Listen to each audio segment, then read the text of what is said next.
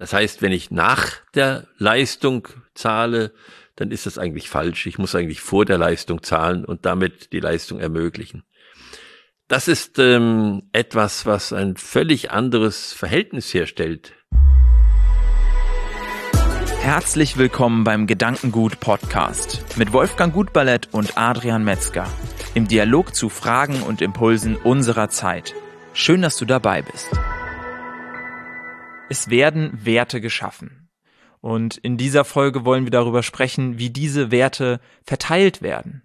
Das heißt, eine Wertschöpfungsverteilung, die mal zu betrachten und zu schauen, wenn wir als Arbeitsgemeinschaft gemeinsam ein Ergebnis erzeugt haben, in einer Kooperation gemeinsam gearbeitet haben, mit Kapital, mit Infrastruktur, die wir genutzt haben, was machen wir jetzt eigentlich mit diesem Ergebnis? Was machen wir mit dem Wert, dem Mehrwert, den wir Gemeinschaft in dieser Kooperation erzeugt haben? Und da möchte ich erstmal den Ball zu dir spielen, Wolfgang, und fragen, welche Aspekte sind denn hierbei zu betrachten? Welche Unterschiede gibt es? Was hat hier mitgewirkt, um einen Mehrwert zu erzeugen?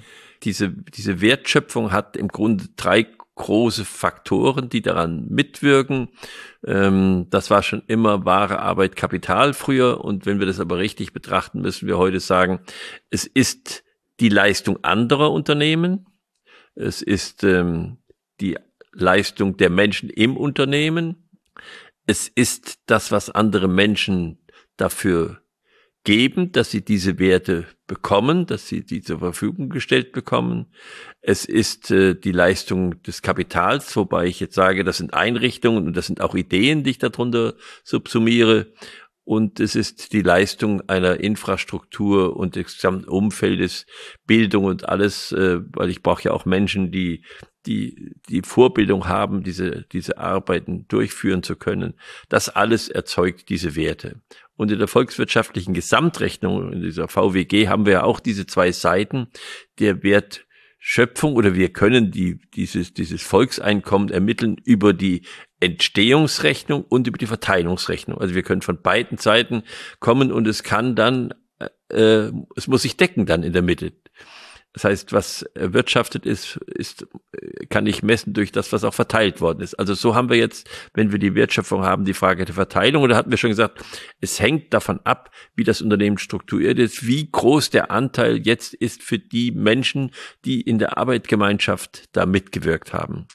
Wenn ich das mal festgelegt habe, wie groß der Teil für die ist, dann kommt ja die an sich spannende Frage, wie geht man mit der Verteilung unter den Menschen um? Das ist eine höchst, höchst, äh, ja, nicht, höchst nicht einfache, sage ich mal, vorsichtig, äh, man kann sagen, schwierige Aufgabe, die zu machen ist.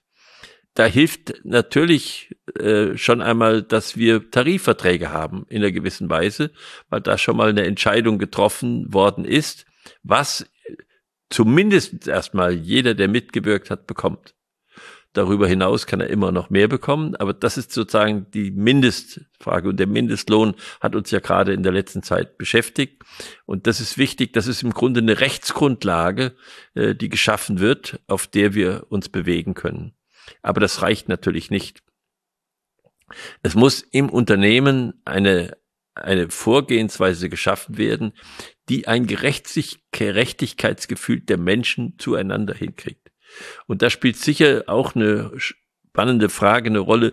Wie soll denn die Spanne sein zwischen denen, die wir ja als ganz wichtig fürs Unternehmen betrachten und denen, die wir für weniger wichtig betrachten? Das ist ja schon eine sehr willkürliche Betrachtung. Aber so eine Betrachtung gibt's ja. Das heißt, unsere Einkommen sind ja sehr stark leistungsorientiert heute.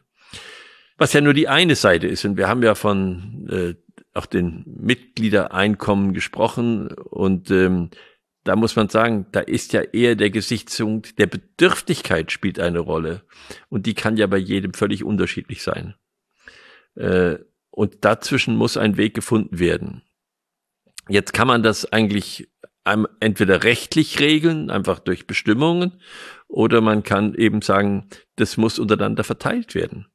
Das kann man jetzt stufenweise machen das äh, ist dann ein, ein Prozess, an dem die Menschen viel lernen, weil sie müssen eigentlich umdenken. Sie müssen eigentlich denken, was möchten wir dem eigentlich gerne geben? Sie dürfen nicht nur denken, was möchte ich gerne haben, sondern Sie müssen jetzt lernen zu denken, was möchte ich eigentlich dem geben? Was braucht der andere eigentlich? Und wenn jeder an den anderen in dem Sinne, das hatten wir ja schon, auch denkt, was der haben muss, dann wird es auch zu einer Einigung kommen. Äh, in der Schweiz gibt es den Spruch, Chas teilet macht einig. Das ist ja auch eine Frage, da schicken die Bauern ihre Kühe hoch auf den Berg, dann wird von den ganzen Kühen, die von unterschiedlichen Bauern kommen, Käse gemacht auf der Alm, dann kommt der Käse runter. So, und jetzt ist die Frage, wo ist meine Milch? In welchem Käse? Das geht nicht. Also jetzt ist so, dass die ein Gremium schaffen und sagen, das sind jetzt Menschen, denen trauen wir zu, dass sie ein gerechtes Urteil treffen. Und dann wurde festgehalten, wie viele Milch von welchen Bauern in den Käse eingeflossen. Und dann geht diese Urteilsgruppe her und verteilt den Käse unter den Bauern. Und das soll einig machen.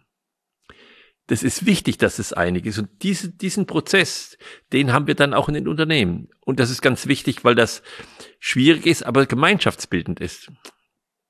Und es löst vor allen Dingen ein, ein Problem, was äh, unbedingt gelöst werden muss, weil ich glaube, und es beschäftigt mich schon einige Zeit, dass man die Arbeit von Menschen nicht bezahlen kann. Es ist so, dass der Mensch sich einbringt und ja auch verschleißt äh, in diesem Prozess. Und kann ich das eigentlich kaufen? Oder kann ich eigentlich nur ihm ermöglichen, äh, etwas beizutragen und dadurch sein Leben zu gestalten? Und das heißt eigentlich, dass ich den Mitgliedern eines Unternehmens erst einmal ihre Lebensgrundlage ermöglichen soll, dann können sie arbeiten. Und nicht, dass ich sage, jetzt gucken wir mal, was ihr gearbeitet habt, dann sehen wir mal, was ihr kriegt. Das heißt, wenn ich nach der Leistung zahle, dann ist das eigentlich falsch. Ich muss eigentlich vor der Leistung zahlen und damit die Leistung ermöglichen.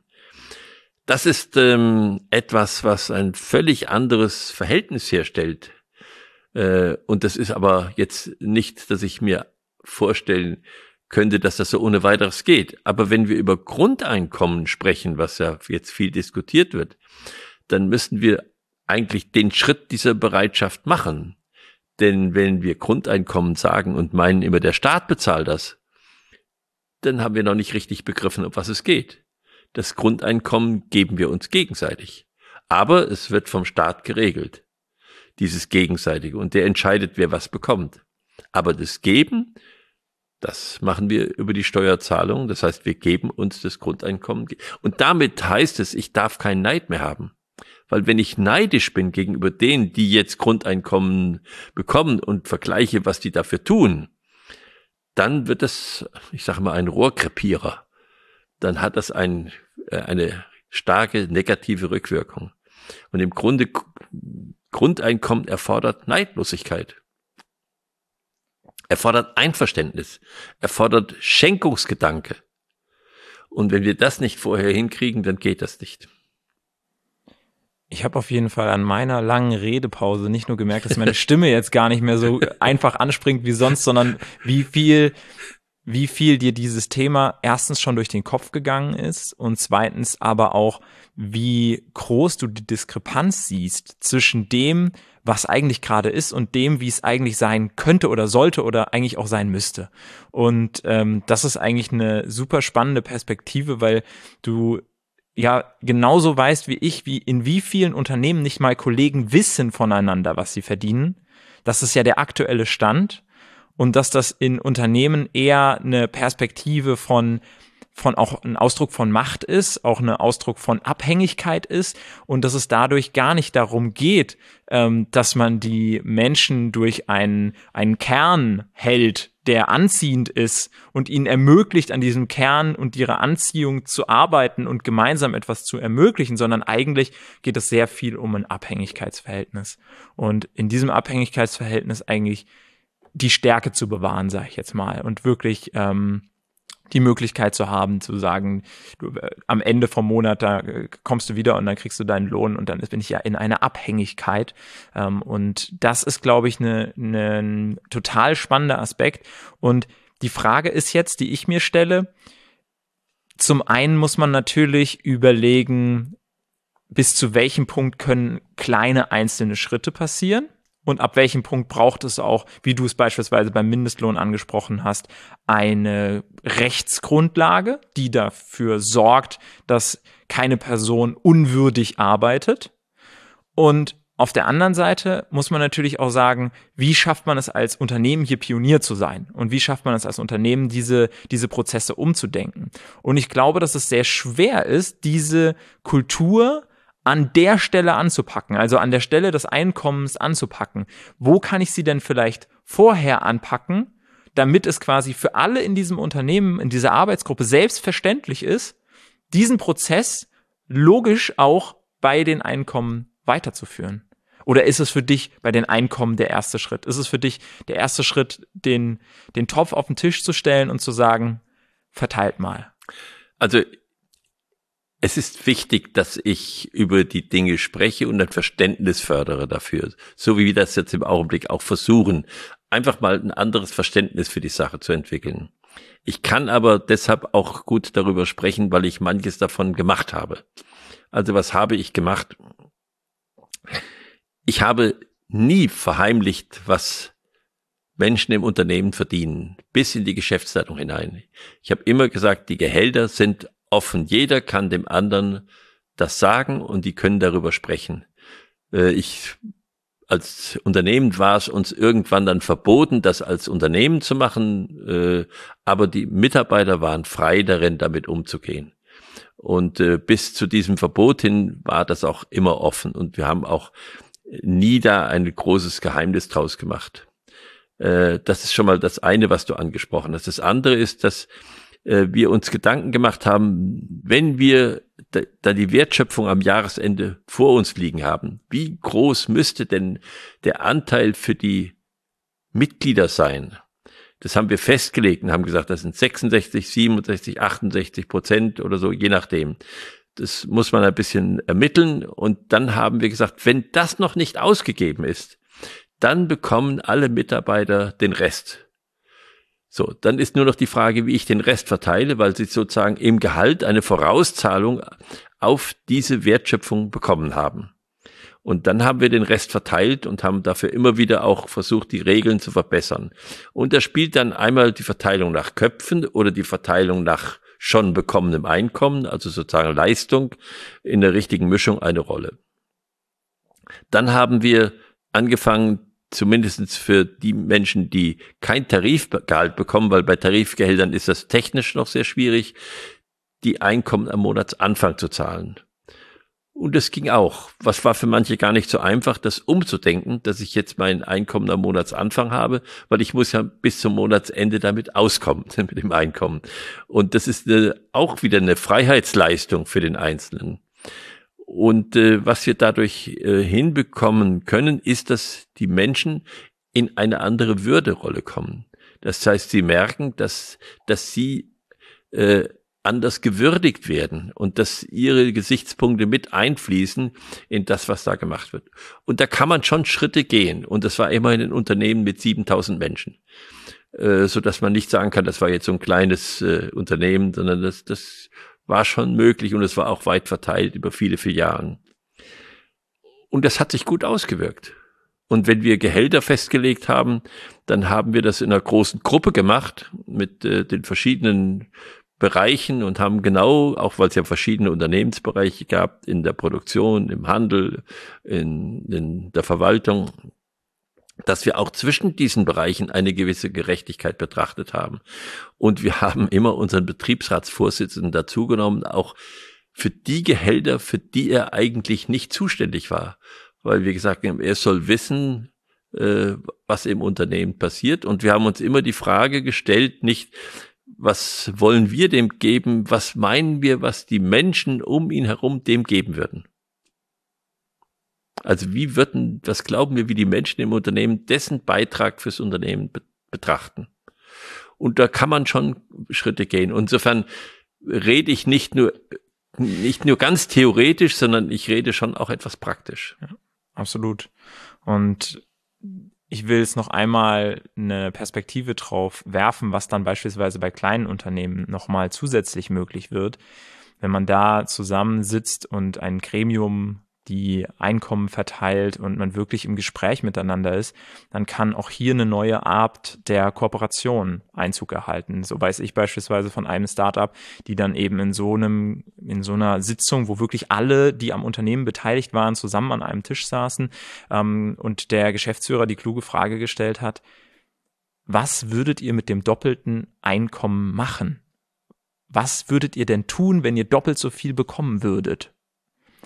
Und da 80 Prozent der Menschen gesagt haben, ich würde mir ein Ferienhaus kaufen, hat dieses Unternehmen drei, vier Ferienhäuser gekauft. Ich weiß nicht so genau, vielleicht haben sie auch mit einem angefangen und haben gesagt, so, jetzt, wir gehen eh nicht alle gleichzeitig in den Urlaub, jetzt hat jeder ein Ferienhaus es hat zwar jeder das Gleiche und wir, wir zahlen es gemeinsam, aber wir haben damit die Möglichkeit, auf einer ganz anderen Ebene nochmal Kooperation zu schaffen. Und ich glaube, das ist auch was, wo dann, wo du gesagt hast, die Menschen im Umfeld fragen, was soll derjenige bekommen, wo einfach eine viel, viel stärkere Gemeinschaft und Kooperation entstehen kann. Aber ich glaube, dafür muss die Grundkultur drumherum angelegt sein. Weil wenn ich jetzt als ersten Zug hingehe und eben sage, jetzt teilt das mal auf, ähm, dann kann es sein, wie bei deinen Hunden, ja, dass dann der, der Stärkere oder der, der redegewandter ist oder derjenige, der sich da in diesem Prozess besser durchsetzen kann, ähm, dann eben den großen Teil für sich sichert. Ja, ich muss wissen, ob ich die Menschen überfordere in ihrer, in ihrem Entscheidungskraft, die sie haben. Weil Macht ist immer auch äh, etwas, was dann äh, auch zu einer Überforderung der Beherrschung führen kann. Ja. Vielen Dank dir auf jeden Fall, Wolfgang, für diese spannende Perspektive, über die man noch ganz viel nachdenken kann und wo es sicherlich auch schwierig ist für den Einzelnen ähm, jetzt zu sagen, ich mache das jetzt mal so, aber es ist doch durchaus was, was man diskutieren kann, was man mitnehmen kann in unterschiedliche Situationen. Und wie du schon am Anfang gesagt hast, wenn man es so denkt, dann kommt man vielleicht bei der einen oder anderen Situation auf die Idee, die Situation anders zu machen, als man sie sonst getan hat. Die Dinge anders zu sehen und dadurch vielleicht anders zu handeln. Und ich glaube, das gibt eine Perspektive darauf, nach und nach in diese Richtung zu kommen. Und für mich, so wie du es beschreibst, ist es auf jeden Fall eine zielstrebige Perspektive oder eine Ziel, ähm, eine Zielperspektive da. Ich finde, dass das bedeuten würde, dass wir alle ein bisschen erwachsener werden. Und ähm, das fände ich äh, ganz angenehm, ehrlich gesagt. Vielen Dank dir als Zuhörer, als Zuschauer, dass du wieder beim Gedankengut Podcast mit dabei warst. Uns gibt's auf YouTube, auf dem Gedankengut YouTube-Kanal und uns gibt's auf den unterschiedlichen Podcast-Plattformen. Und wir würden uns sehr freuen, wenn du bei der nächsten Folge wieder mit dabei bist.